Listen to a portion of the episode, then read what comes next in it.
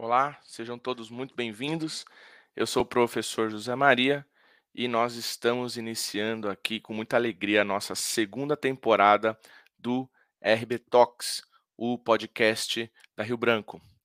Então, eu sou um homem de 35 anos, eu estou sentado na frente de um computador com uma câmera, eu estou vestindo uma camiseta verde, estou com um fone de ouvido, que também tem um microfone acoplado, eu uso óculos, meus óculos são de armação transparente, eu uso barba e atrás de mim tem apenas um armário que é todo branco, dá a impressão de ter um fundo branco. Estou muito feliz por fazer essa descrição, porque tem tudo a ver com o nosso tema de hoje. Chamo aqui também o meu companheiro dos podcasts, o Wagner Tadeu. Seja muito bem-vindo, Wagner. Obrigado, Zé, é um prazer aqui iniciarmos essa segunda temporada do RB Talks, e com um tema muito importante que a gente vai tratar aqui hoje. Meu nome é Wagner, sou um homem, tenho cabelo castanho escuro, olhos castanho escuro, não uso barba, estou de máscara, vocês vão perceber que o meu áudio está um pouquinho diferente, estou de camiseta azul com listras azul claro, azul escuro, e atrás de mim tem um painel branco para poder compor aqui o fundo aqui da imagem. Estou à frente aqui da câmera e estou aqui nos estúdios das Faculdades Integradas Rio Branco, Granja Viana. Muito bem, Wagner, muito obrigado. E a gente chama a nossa ilustre convidada de hoje, né, para tratar do tema educação e acessibilidade, a Sabine Vergamini, diretora do Centro de Educação para Surdos Rio Branco, graduada em fonoaudiologia e pós-graduada em psicopedagogia. Atua na área da educação para surdos há 31 anos. Seja muito bem-vinda, Sabine. Olá, obrigada, muito obrigada pela oportunidade. Vou me descrever para que as pessoas saibam quem eu sou. Então, eu sou uma mulher de pele clara, sobrancelhas grossas, tenho os cabelos encaracolados na altura dos ombros, estou usando um batom rosa, né, rosa um pouco avermelhado, uso brincos pequenos de pérola e estou usando uma camisa listrada, com listras pretas e douradas, e tenho ao meu fundo um painel acinzentado. Obrigado pelo convite, pela oportunidade de estar aqui com vocês. Muito bem, obrigado, Sabine. A gente está ao vivo aqui no YouTube e no Instagram das faculdades, e para você que nos acompanha no Spotify, os episódios também ficam gravados em nosso canal nessa plataforma. Agradeço também aqui a presença do intérprete Thiago, que está nos ajudando a promover a acessibilidade deste episódio, né? Sabine, vamos começar com uma questão básica, que é a terminologia, né? Como deve ser feita a designação da pessoa com deficiência? Ainda você acha que existe uma falta de entendimento sobre esse tema, sobre essa designação? Vamos começar por aqui, me conta um pouco disso, por favor. Bom, Zé, isso aí, a terminologia é uma questão bastante importante. A gente tem termos que são muito utilizados, mas que são equivocados, né? Então, vou dar alguns exemplos, né? Pessoa portadora de necessidades especiais é um termo que a gente usou, uma terminologia que a gente utilizava, mas, na verdade, quando a gente fala de portadora, a pessoa, ela não pega, não é como uma bolsa que eu pego e eu carrego. Então, hoje eu vou sair com a minha deficiência, né? Então, não é questão de portar, a deficiência faz parte dela, né? Quando eu uso o termo deficiente também, eu estou esquecendo, eu estou partindo da questão da incapacidade, eu esqueço a pessoa. E quando a gente usa o termo mais atual, que é pessoa com deficiência, o que vem primeiro é a pessoa. A deficiência faz parte dela, né? Então, o termo atual é esse. E para a gente se referir às diferentes minorias, a gente tem diferentes termos também, porque a gente, dentro dessas minorias, a gente tem diversidade. Então, vou dar um exemplo, por exemplo, o exemplo dos surdos, né? Às vezes as pessoas falam, vou chamar de deficiente auditivo, parece que eu minimizo a questão, né? Quando eu estou chamando a pessoa de surda, eu estou me referindo a uma minoria cultural e linguística, que se comunica principalmente pela língua de sinais, mas existem diversidades. Eu tenho surdos, por exemplo, que oralizam, que falam, né? Então, surdos que sinalizam e falam, que são bimodais. Então, a gente tem que sempre pensar e se referir a essa população, primeiro, assim, perguntar para as pessoas como elas querem ser chamadas, né? Então, pessoas com deficiência engloba todo mundo. Eu tenho o deficiente físico, que é cadeirante, por exemplo, que usa uma cadeira e que entende que essa cadeira faz parte do corpo dele, né? É um prolongamento do corpo dele. Ou eu tenho uma pessoa cega que não enxerga nada e tem uma pessoa que tem uma visão subnormal, né? Então, eu acho que, assim, o importante é a gente entender que a terminologia, no geral, é pessoa com deficiência, e quando a gente for se referir a cada uma dessas minorias, a gente dar voz para essas minorias, né? Existe um lema que é nada de nós sem nós, né? Então, a gente está falando... Quando a gente fala, né, da questão das minorias, da acessibilidade, então, assim, nada melhor do que a gente perguntar para as próprias pessoas, né? Eu trabalho com surdos há muito tempo, mas eu sou uma pessoa ouvinte, né? Então, assim, quem de direito, quem tem voz é o próprio surdo. Eu sou uma aliada na causa, eu estou ali junto na causa, mas eu tenho que ouvir o surdo e ele me dizer o que é importante para ele, o que é necessário para ele. E isso eu entendo com todas as outras deficiências, né? Com todas as outras deficiências, quer seja na área sensorial, na área física, a gente tem que sempre dar voz à própria pessoa.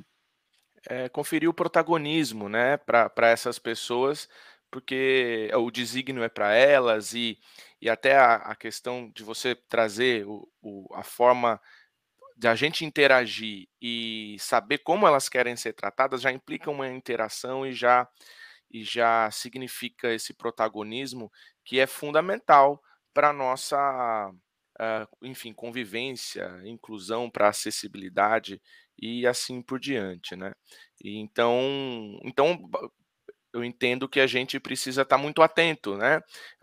Em termos mais gerais, a gente pode falar em pessoa com deficiência, mas existem particularidades, existem detalhes que a gente precisa estudar, vamos dizer assim, né? Acho que, assim, Zé, importante a gente pensar assim, cada ser humano é único, né? Uhum. E a gente tem que partir disso, dessa diversidade. Então, a gente, assim, historicamente, a gente não teve a possibilidade de conviver com as pessoas com deficiência, elas ficavam isoladas, né? Eu, quando estudei, eu não tive a oportunidade de conviver com pessoas com deficiência, né? E isso é um movimento, graças a Deus, né, mais recente, que está acontecendo e se ampliando cada vez mais, porque a gente só aprende a entender e conviver com o diferente quando a gente convive. Então, ó, eu vou só entender a necessidade dele quando eu conviver com ele e for entender o que ele precisa. Então, a gente tem uma abordagem histórica, uma abordagem médica de entender a pessoa a partir de um diagnóstico médico, daquilo que ela não pode, daquela incapacidade, né? Uhum. E, na verdade, a gente tem que entender como inúmeras as possibilidades. Todos nós somos pessoas com possibilidades.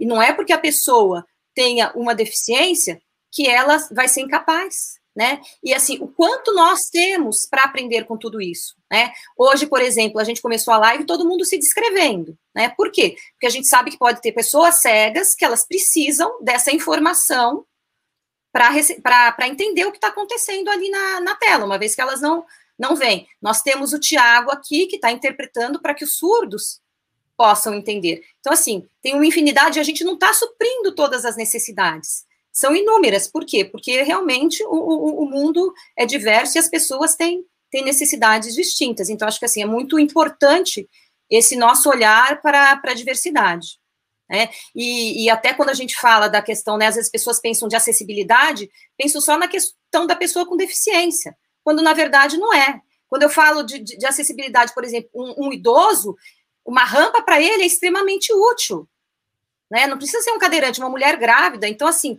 tem inúmeras questões que a gente não está tratando. Quando a gente tem que pensar sempre, assim, no que é possível. Vou pensar em alguma coisa, eu vou pensar algo que seja possível para todos, né? Que beneficie a todos.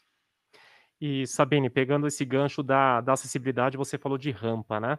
Quando a gente fala em acessibilidade, muitas vezes vem na cabeça a questão de infraestrutura, né? Uma rampa, um piso tátil, elementos físicos, né? O que haveria de outros elementos de acessibilidade que são além da infraestrutura?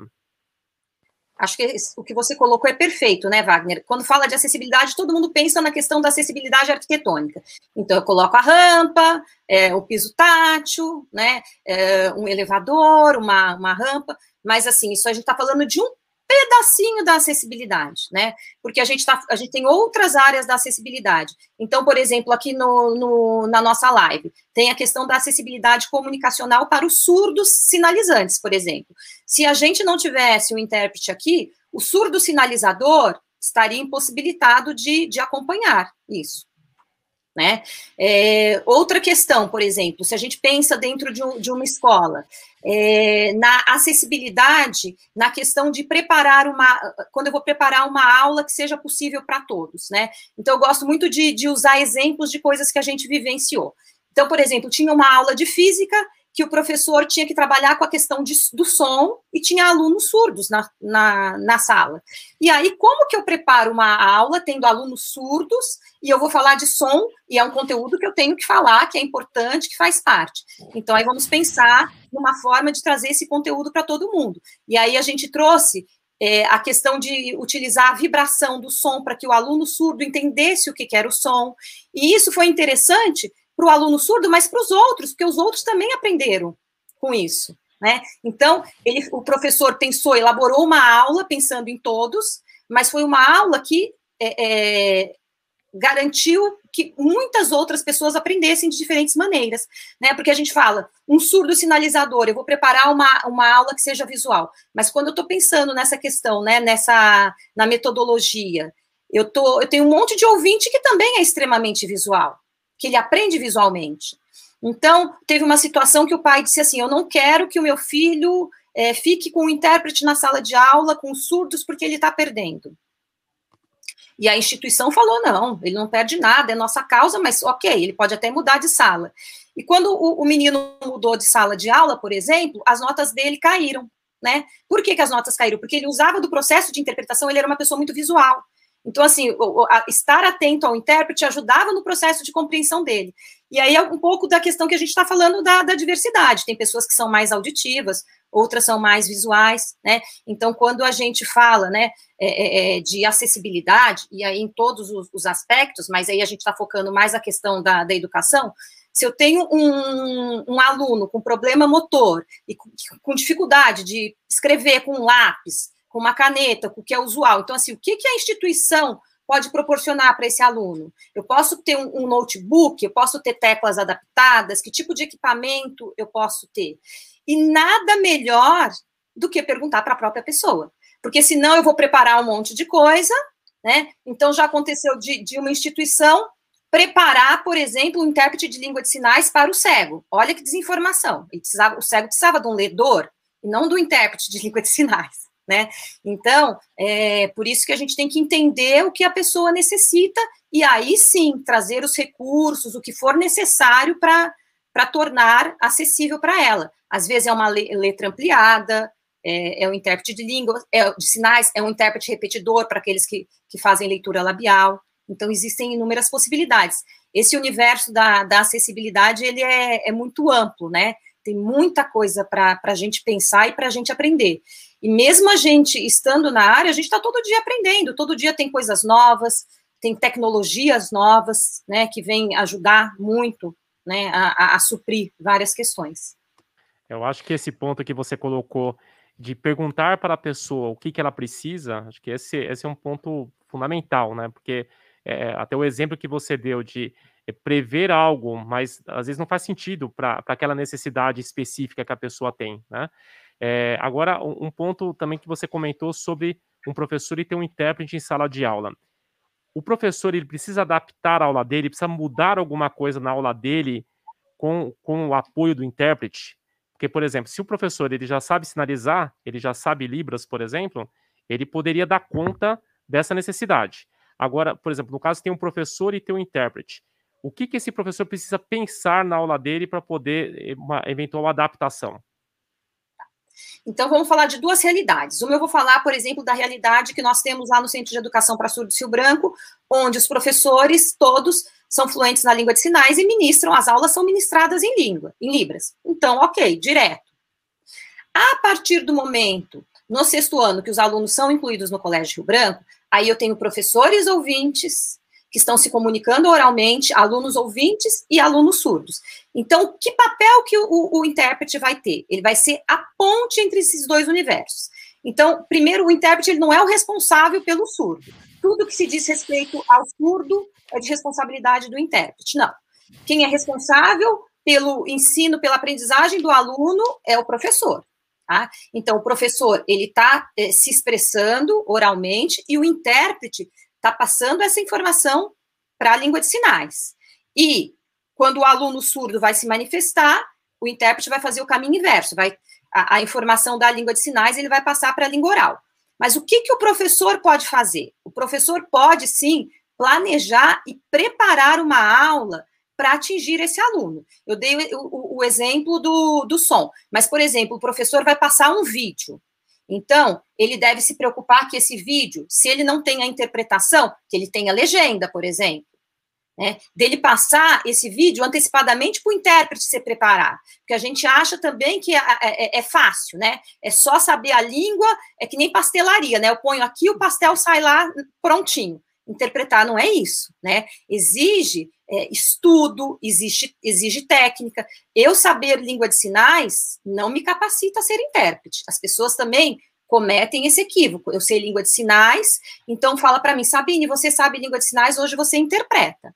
Aí eu digo assim, não, gente. Aí eu dou exemplo. Você sabe outra língua? Sei inglês, você é intérprete, você vai lá no congresso interpretar?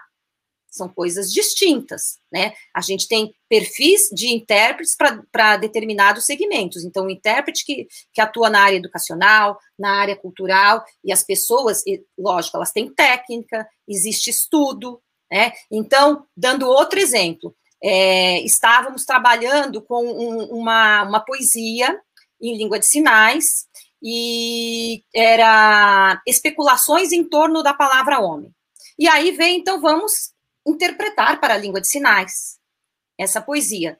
E aí os intérpretes disseram, então nós vamos estudar. E aí os alunos falaram assim, como vai estudar? Você não sabe? Você não sabe a língua? Você precisa estudar para interpretar uma poesia?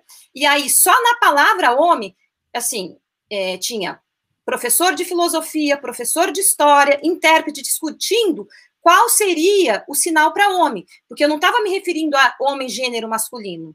Né? Que homem eu estava me referindo? Então, qual seria o sinal que eu ia utilizar naquela interpretação? Né? Eu gosto de dar esses exemplos para as pessoas terem dimensão do que é o trabalho de interpretação. Né? Porque, às vezes, as pessoas... Então, o professor, quando ele vai ministrar uma aula para um surdo, tem um monte de questões que ele tem que pensar. Ele não pode escrever falando, olhando para... Escrevendo e falando, olhando para a lousa. Por quê? O surdo, ou ele está olhando o que o professor está escrevendo, ou ele está olhando o intérprete. Né? Então, são coisas que a gente vai aprendendo, e eu acho que tem uma questão que é assim, se colocar no lugar do outro. Né? Como que seria isso? Né? E aí, quando você se coloca no lugar do outro, você começa a pensar, peraí, o que eu tenho que fazer para eu passar esse conteúdo, para essa informação chegar a ele? Obviamente que somos humanos e cometemos falhas, né? Mas eu acho que, assim, a questão está em falhar e continuar falhando. Uma vez que eu aprendi, isso vai transformar. E, com certeza, não vai transformar só a vida daquele aluno surdo. Eu digo que os alunos surdos do colégio, os alunos ouvintes do Colégio Rio Branco, que convive com surdos, é um grande aprendizado. É surdo aprendendo com ouvinte, ouvinte aprendendo com surdo. É um canal duplo, a gente vai aprendendo e entendendo o outro. Perfeito, perfeito. Os exemplos que você está dando, Sabine, eles são muito, muito ilustrativos, né? Eu acredito que esses hábitos da sala de aula, os hábitos diários da sala de aula, vão se transformando e vão ficando muito mais plurais, assim, né? A convivência deve fazer bem para todo mundo, em termos de aprendizado e acho que para a vivência, né, das pessoas.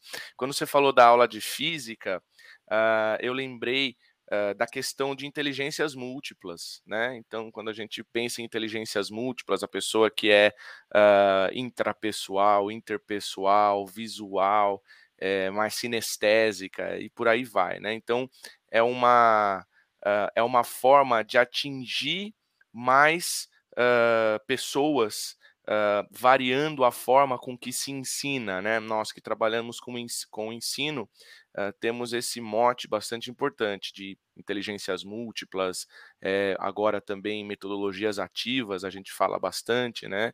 E trabalhando metodologias ativas, por exemplo, a gente está tentando pegar mais formas de aprendizado, né? Mais formas de passar o conhecimento e que a gente entende que mais pessoas possam desfrutar também. Acho que lidar, no caso da surdez, dentro das suas variedades, né? Eu acho que é um pouco disso que vocês vivenciam aí diariamente. A gente, hoje em dia, por exemplo, né, a gente fala bastante da surdez porque é o que a gente vive, né, no cotidiano. Então, as pessoas acham assim, hoje existe uma cirurgia moderna, que é o implante coclear, ele vai fazer a cirurgia e a pessoa vai começar a ouvir normalmente. E não é assim que funciona, né? Eu coloco um óculos e eu consigo ver normalmente, mas a cirurgia do implante coclear não é assim. Existe uma variedade enorme, então, das pessoas, peraí, então deixa eu entender, essa pessoa está conseguindo ter um aproveitamento auditivo ou não tem? Ela vai receber todas as informações auditivamente? Não, não vai. A gente brinca e fala assim que é igual ao digital, é diferente de pessoa para pessoa, então tem todo um processo, e eu acho que assim, o ganho, o importante é a gente entender que o ganho sempre é para todos, né, o que a gente escuta é o professor falar, puxa vida, eu mudei uma questão na prova, pensando no surdo e, de repente, ou numa estratégia, numa abordagem, que é o que você falou, das diferentes inteligências, né, das múltiplas inteligências, e eu percebi que isso foi bom para muita gente, para muitos outros alunos, né, então acho que a gente só tem a ganhar com a diversidade, né, com a diversidade em sala de aula, a gente vive, por exemplo, eu vejo esses jovens hoje, o quanto eles estão preocupados, o quanto eles se preocupam e já conseguem entender o mundo de uma forma diferente. Então, por exemplo, minha filha que tem 20 anos, né, desde sempre conviveu com surdos. Então, ela sabe que, por exemplo, tem que ter um intérprete, se o intérprete é qualificado, se tem um evento cultural, se vai ser acessível, se não vai ser acessível, né, as questões, você vai hoje no museu e tem obras que são feitas para que os cegos possam sentir, né, aquela obra, entender o que é aquela obra. Mas isso é bom só para o cego? Não, isso pode beneficiar outras pessoas também, que precisem, né, que tenham perdido, que tenham baixa visão, por exemplo, ou que sejam mais sinestésicas, né, então, quer dizer, pode ser bom para todo mundo.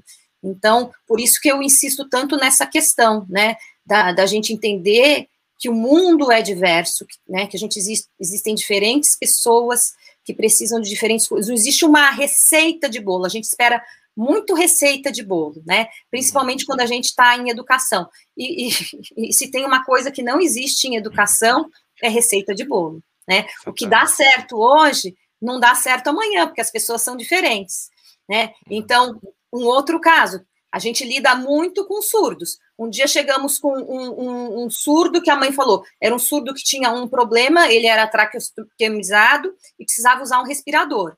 E a mãe falou, ele pode estudar aqui? Pode. Falei, a gente nunca teve, a gente não tem a menor ideia de como fazer isso, mas a gente vai aprender, né? Vocês vão ensinar pra gente e a gente vai aprender.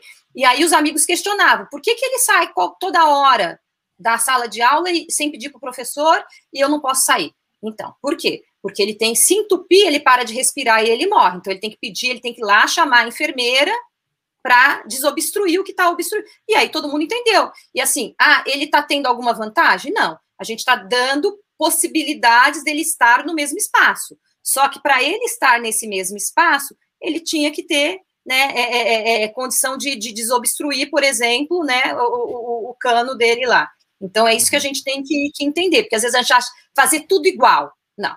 Né? Dar oportunidades iguais não significa fazer tudo igual. Não adianta eu oferecer um intérprete de língua de sinais para um surdo que é oralizado e não sabe língua de sinais. Quero aproveitar e convidar as pessoas que estão assistindo aqui ao nosso programa para fazerem perguntas, né, interagirem, serão muito bem-vindos aqui, perguntas e comentários, né?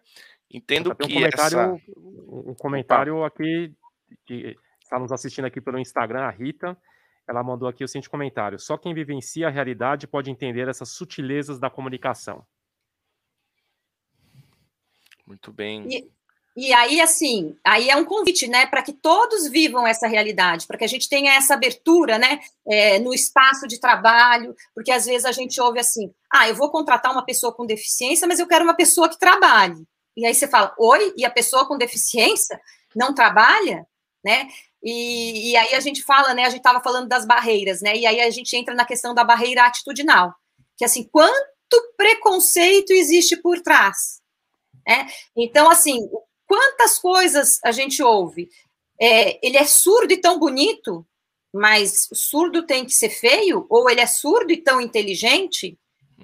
Ou então, porque ele é surdo, ele é bonzinho. Não, gente, pode ter surdo ladrão também, pode ter surdo bandido, ou matou a família inteira, você viu, o cara era cadeirante e matou a família inteira. E você fala, e ele matou a família inteira porque ele era cadeirante ou porque ele é desequilibrado emocionalmente, tem um problema aí emocional. Quantas pessoas matam a família e não tem uma deficiência, né? Então, quando a gente fala, né, a gente estava falando das barreiras, eu acho que, assim, uma grande barreira a ser eliminada é a barreira atitudinal, né? É o preconceito que a gente tem. Então, eu não vou contratar uma pessoa com deficiência porque ela não vai produzir o que eu gostaria que ela produzisse.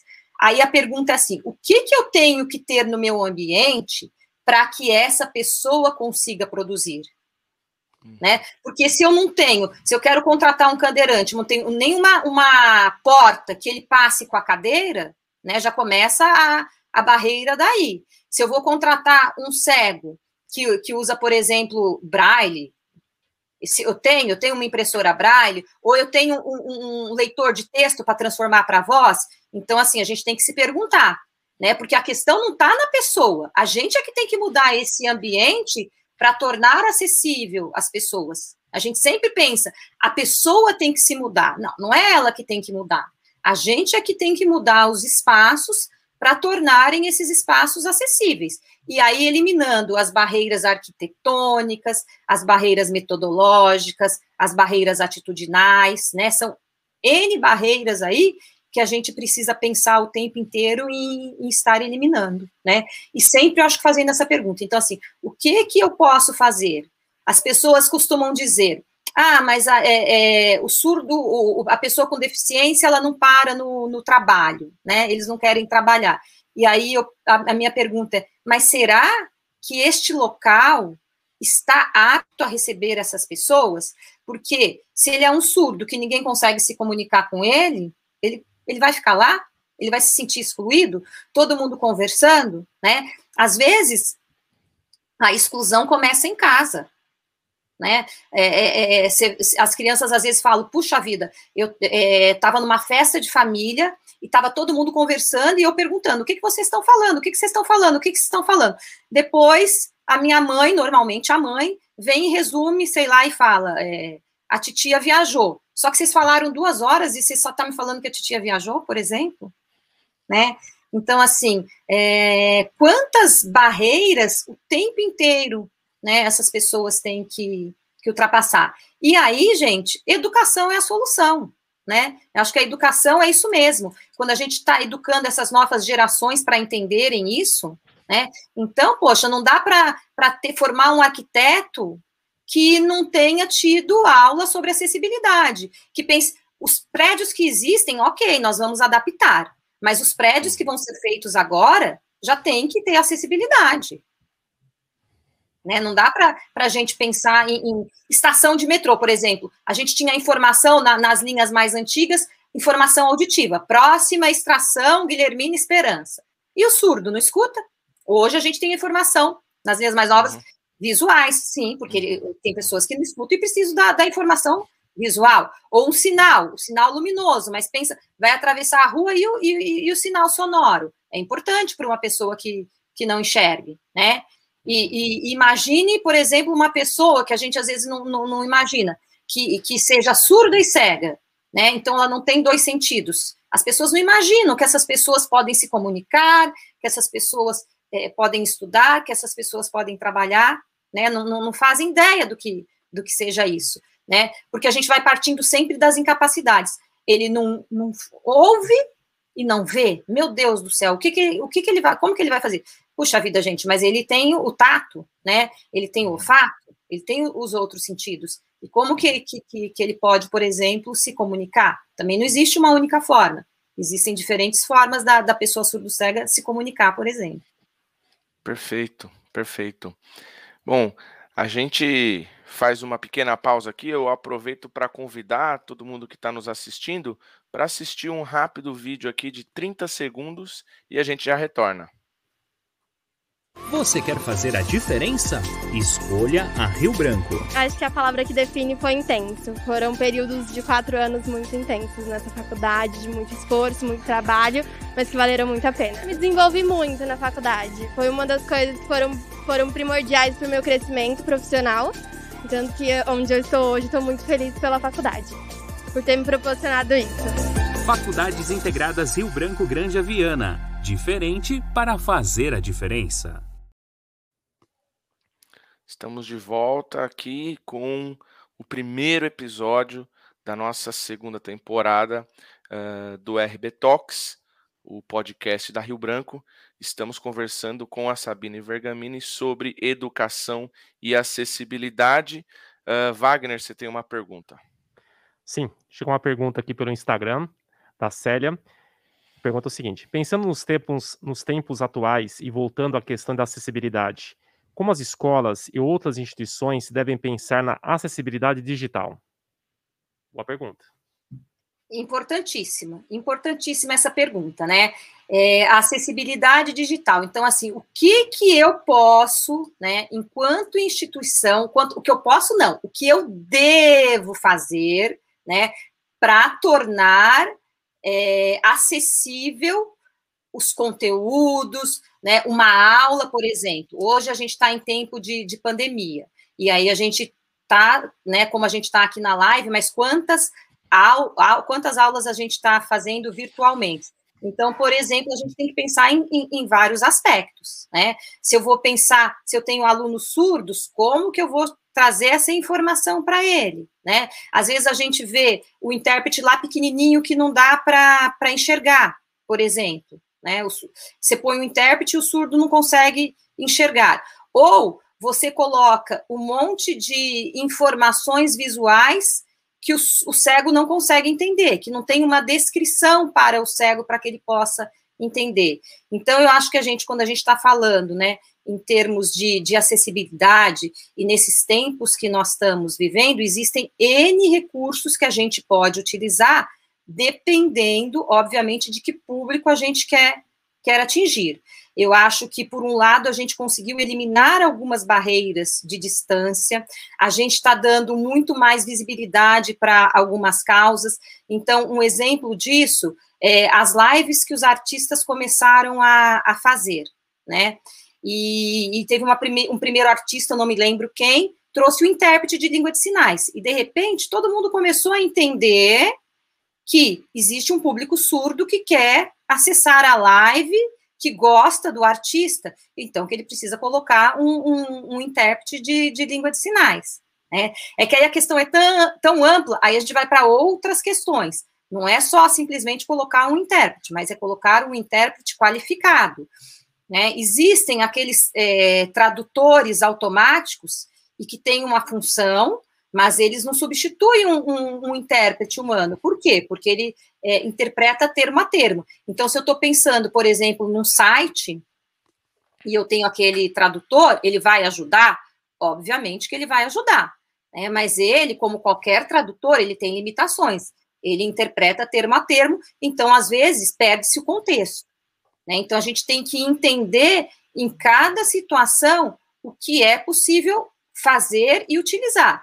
E lembrando, né, eu acho que é importante que, assim, não existe perfeição, gente, 100% de perfeição, né, a gente querer fazer, eu vou fazer tudo, não, vamos começar, o importante é a gente começar, e a gente vai ampliando e vai melhorando, né, e vai dando voz a essas pessoas, entendendo o que é necessário melhorar. Então, pensando, né, na escola, pensando no seu site, na sua aula. Então, assim, para esses alunos aí, o que você precisa oferecer? Porque tem gente que sequer tem a internet, Né? Então, a gente começa lá atrás, a acessibilidade. Eu preciso oferecer a internet ou um equipamento para ele acessar uma aula. Porque, às vezes, por exemplo, imagina um surdo acessando uma aula, para qualquer um acessar pelo celular é péssimo, a tela pequenininha.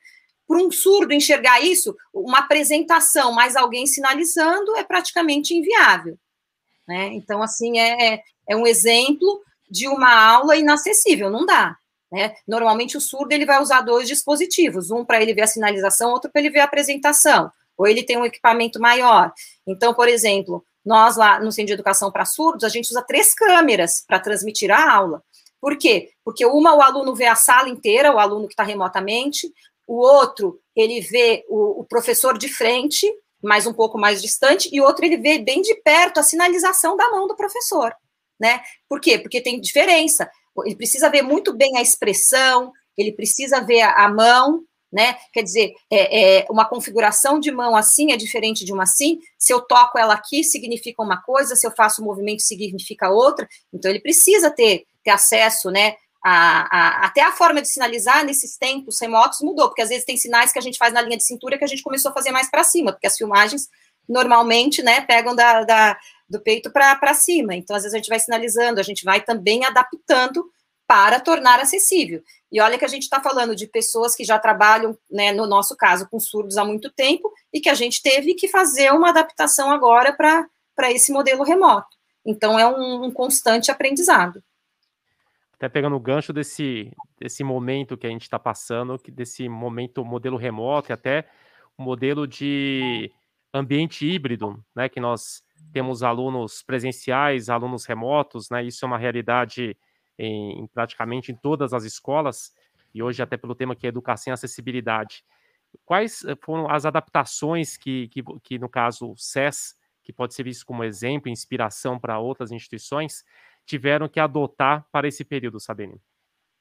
Então, é o que eu falei, foi um aprendizado enorme, né?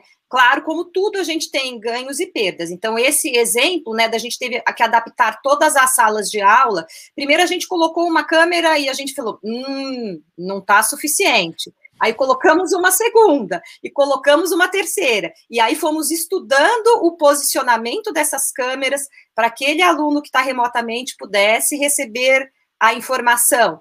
Criamos algumas engenhocas para posicionar, onde vai posicionar esse computador, onde vai posicionar essa câmera. Então, a gente foi criando, né, algumas coisas que a gente entendeu como necessária para que essa transmissão ficasse clara para o aluno. Né? A questão de fazer as filmagens, né? Então, assim, de como a gente fazer a filmagem, de como a língua de sinais estar acessível, mas aí tem a questão, se o pai precisa acompanhar, e se eu faço ele só em língua de sinais? Tem momento que vai mesmo, a informação era lá para o aluno, ela vai toda em língua de sinais. Mas se é uma atividade com o pai, então aí eu também vou ter que ter a legenda, por exemplo, eu vou ter que ter a interpretação oral, tudo isso, né? Aprender como filmar, qual é a melhor forma de filmar, o melhor fundo, o tipo de roupa que eu uso, por exemplo, né? E outros ganhos que a gente teve, né, que eu digo, é de poder acessar pessoas e locais que antes eram inimagináveis, né? Então, por exemplo, eu quero visitar, as crianças visitaram semana passada o Museu das Minas e do Metal, que é em Minas Gerais. A gente até poderia fazer essa visita? Poderia, mas a gente ia ter que pegar um ônibus, ir até lá. Claro que ter essa visita presencial é muito bacana, é gostoso, é diferente. Mas hoje existe essa possibilidade da gente estar aqui. Então, a gente tinha um educador surdo no museu, educadores ouvintes, se comunicando com alunos que estavam na sala de aula, com alunos que estavam em casa, com pais que estavam em casa, com professores que estavam na sala de aula, todo mundo interagindo, né, remotamente. Então, quer dizer, são possibilidades, e aí, por exemplo, a gente fala de museus, de instituições culturais, a gente foi aprendendo qual é a melhor plataforma para a gente utilizar, qual que eu consigo, por exemplo, porque às vezes eu tenho, né, imagina um surdo, quando eu tenho várias telas abertas ali, então, assim, ele tem que fixar uma imagem para que ele consiga ver essa imagem maior, ele entenda, então ele vai fixar a imagem do intérprete. Hoje aqui nós estamos em 4, mas se tem sala que tem 35. E aí? Quando várias pessoas falam ao mesmo tempo, não, então isso aí, independente de ser surdo, para todo mundo, né? Vamos deixar os microfones desligados, porque senão o barulho... Agora, imagina um intérprete tendo que interpretar com várias pessoas falando ao mesmo tempo, né? Então, assim, quais são essas regras que a gente tem para uma aula online, para uma transmissão online? Então, a gente vai dia a dia aprendendo. E dia a dia a gente vai descobrindo novos recursos, novos aplicativos, novas plataformas, né, coisas que são, que já existiam, coisas que foram criadas, né, então tem muita coisa, para quem tiver interesse depois, a gente pode compartilhar, pode acompanhar aí nas nossas redes sociais, tanto no Instagram, no YouTube, no Facebook, convido vocês a olharem o nosso trabalho, conhecerem um pouquinho desse universo da surdez, e já aproveito para dizer para vocês, vocês que têm interesse nessa área, sigam essas pessoas com deficiência, né? Elas estão falando, elas estão explicando, né? Então, a gente tem um monte de influenciadores digitais, né? Que são surdos e que falam da questão da surdez, da comunidade surda, tem os deficientes físicos que falam, os deficientes intelectuais, então, assim, tem tanta coisa bacana, muito conteúdo bacana que a gente pode acessar. Quem tiver interesse, depois a gente passa aí todos esses canais aí, esses influenciadores, porque eu acho que, assim, aquilo que eu falei no começo e eu retomo, a melhor maneira da gente aprender é com as próprias pessoas, né? É dar voz a essas pessoas. Então, sigam essas pessoas, aprendam com essas pessoas.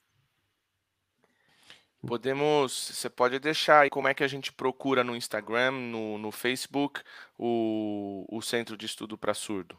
Tá, ó, Centro de Educação para Surdos Rio Branco, vocês vão procurar no Instagram, CES Rio Branco, Centro de Educação para Surdos no Facebook, e no YouTube é TVCES. E aí na TVCES vocês vão ter desde aulas de Libras, encontros com surdos, tem eventos culturais, aulas de Libras, tem de tudo um pouco, o cotidiano da nossa escola, das crianças surdas, do universo da surdez. A gente traz muita dica de evento que tem, né, de eventos acessíveis à comunidade surda ou pensados para a comunidade surda. Então, só seguir a gente e vocês vão encontrar bastante coisa. Maravilha, Centro de Educação para Surdos. Wagner tem mais pergunta. Isso, acabou de chegar aqui pelo Instagram, a pergunta aqui do Jeff Rodrigues. As escolas e faculdades em geral ainda possuem uma falta de estruturas para receber alunos que se encaixam nessa questão de acessibilidade? Sim, infelizmente sim. Eu acho que, assim, a gente já teve um grande avanço, e a gente tem diferenças de instituições para instituições. Então, a gente tem algumas instituições que estão muito melhor preparadas do que outras, né? Tem instituições que já estão há muito tempo, que se prepararam, que recebem, que já tem uma equipe, por exemplo, de um setor voltado para atender as necessidades dessas pessoas, que tem a adaptação arquitetônica, comunicacional, e tem outras que não têm absolutamente nada, né? Então, de novo, dando exemplo dos surdos, que é com quem eu convivo diariamente. Gente, é obrigatório por lei ter intérprete de língua de sinais para o surdo sinalizador. E é muito comum o surdo se matricular na universidade e não ter. E ainda ouvir que ele que precisa pagar o intérprete, que não é responsabilidade da instituição. E aí, obviamente, que ele vai lutar pelos direitos dele, mas é uma coisa que, assim, você precisa entrar na justiça para garantir uma coisa que é garantia por lei, né? Ou então, contratação de intérprete desqualificado, né? Porque a pessoa sabe um pouquinho de língua de sinais e acha que está apta a interpretar. Não, gente, ser intérprete requer anos de estudo, de técnica. Então, as pessoas, quando vão contratar intérpretes, também saber como contratar, por exemplo. Né? As instituições, se você tem uma pessoa, por exemplo, com um déficit intelectual ou com um problema motor, o que ele vai precisar? Ele precisa de um acompanhante? Ele vai ter que ter um apoio, um profissional de apoio ou não? tem várias questões aí envolvidas, né? Ele precisa de um ledor, talvez, ou ele precisa só de letra ampliada, depende, né? E isso, eu diria que, assim, algumas instituições estão preparadas, a grande maioria não está, tem muitas dispostas a aprender e tem umas que não estão interessadas em aprender, né? Não estão interessadas em receber o diferente. E, na verdade, quem perde são essas instituições, né? É o que a gente diz. Se você é uma instituição, o teu cliente, o público, o surdo, o cego, o cadeirante, ele é teu cliente também, né? Então, você tem que atrair esse cliente. E para você atrair esse cliente, você tem que ter um ambiente que proporcione condições de igualdade para ele, que ele possa usar e ocupar esse espaço em condições de igualdade. Se não está, quais as modificações que são necessárias, que ajuste eu posso fazer para que se torne acessível para essa pessoa, né? Eu acho que as instituições educacionais têm que se fazer essa pergunta, né? O que, que eu tenho que fazer, né? Quais são os ajustes necessários para que essas pessoas possam verdadeiramente ocupar esses espaços em condições de igualdade, né, das demais. Perfeito. Essa discussão me leva a um ponto que eu queria discutir também, Sabine, que nós temos a Lei de Acessibilidade de 2000, né, e a Lei de Inclusão de 2015, e como que a gente pode entender cada uma, como que a gente pode... né, a inclusão me parece, a Lei de Inclusão me parece ser mais abrangente, né? Se pudesse falar um pouco disso para a gente. Exatamente isso, Zé. A lei da acessibilidade foi a primeira lei que pensou na questão da acessibilidade, né? E ela trouxe muitos ganhos. Então, desde pensar, por exemplo, quando a gente está falando de educação, então a gente tem que começar a pensar desde que como que a pessoa chega até a escola, né? Então, você imagina uma pessoa, se ela é surda cega, se ela é cadeirante, como que ela vai chegar? Ela tem um ônibus que está adaptado para ela entrar nesse ônibus e chegar na escola, né? Ou eu tenho uma van adaptada que leve essa pessoa. Então, a lei da acessibilidade, obviamente, ela veio pensar essas questões da acessibilidade, né? Da acessibilidade arquitetônica, da acessibilidade comunicacional, enfim, de todos esses aspectos. Porém, a Lei Brasileira de Inclusão, que ela é bem mais recente, ela é de 2015, né, e ela tem como base o Estatuto da Pessoa com Deficiência, ela é muito mais abrangente. Por quê? Ela abrange diferentes aspectos, não só a questão da acessibilidade. Então, o direito à vida, porque se a gente for pensar, né, antigamente pessoas com deficiência historicamente, elas eram mortas, elas não podiam nem sobreviver, não tinha nem direito a viver, né? Era um peso para a sociedade. Então, elas já eram, sei lá, jogadas, eliminadas de alguma maneira. Então, assim, direito à reabilitação, por exemplo, a reabilitação, ela pensa em vários aspectos de uma forma muito mais abrangente para...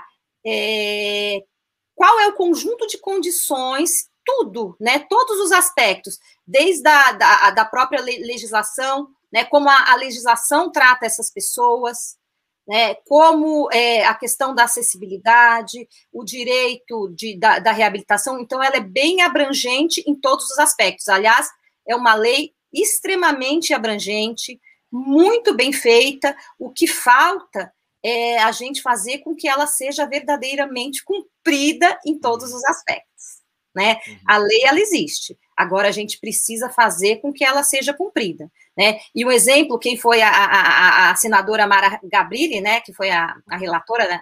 Na época, acho que ela era deputada ainda. Ela, por exemplo, ela chegou lá na Câmara dos Deputados e ela brigou pela acessibilidade na Câmara dos Deputados, porque ela não conseguia nem subir ao palanque para discursar, porque era inacessível para ela. Né? E quando a gente tem ali uma pessoa que vive no dia a dia na pele, o que é isso, ela começa a batalhar por isso e dar visibilidade. Então, assim, a nossa lei, ela existe, ela é uma lei muito boa, completa, que abrange diferentes aspectos, entre eles a acessibilidade, mas vários outros, e agora o que a gente precisa é que a lei seja cumprida, né? Não basta estar no papel, a gente tem que tomar conhecimento, divulgar e fazer com que ela seja cumprida, né? E evitar retrocessos, como a gente ouve ultimamente algumas coisas que, assim, as pessoas têm umas falas muito equivocadas, né? Que remetem a retrocessos, né? Uhum. Então, de falar que uma pessoa com deficiência atrapalha. Não, a gente sabe que a gente só tem a ganhar com a diversidade, uhum, né? Então, acho que o que a gente tem que fazer é dar voz a isso e fazer as leis serem cumpridas. Acho que essa fala aí, essas falas que muitas vezes são proferidas, né?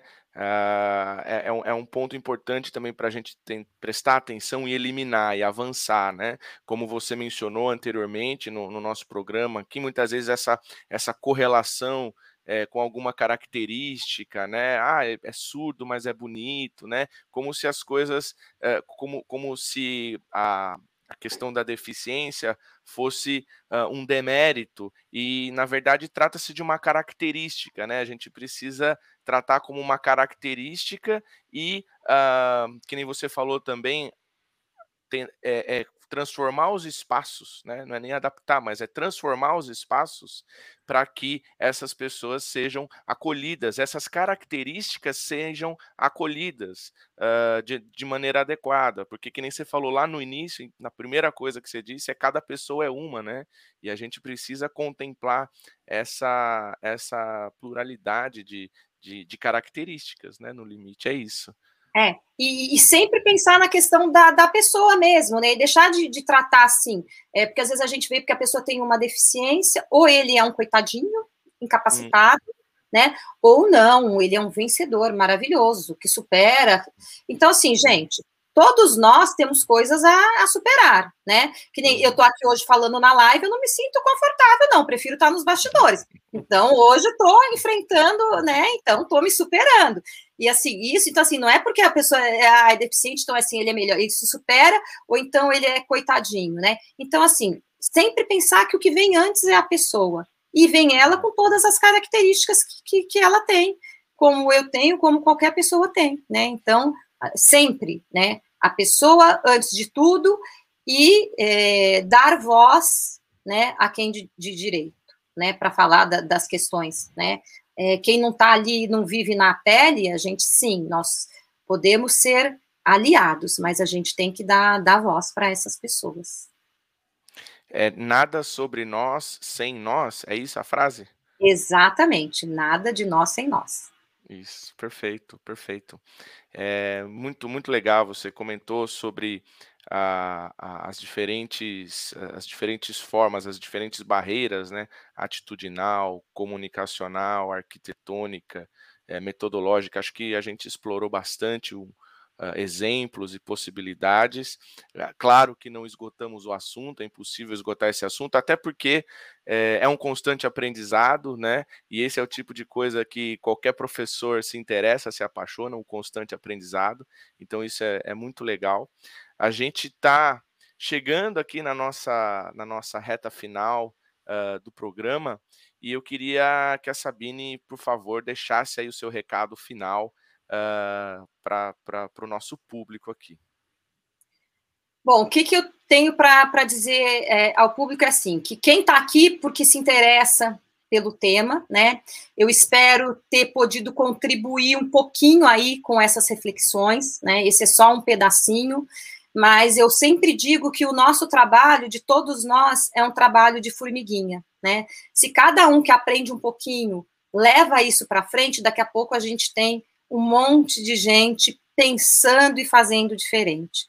Então, que essas pessoas que estão aqui hoje nos ouvindo, né, possam refletir um pouco e possam pensar dentro do seu universo o que você pode fazer e o que você pode transformar para que a gente tenha uma sociedade que respeite a diversidade e que seja verdadeiramente inclusiva. Perfeito, perfeito.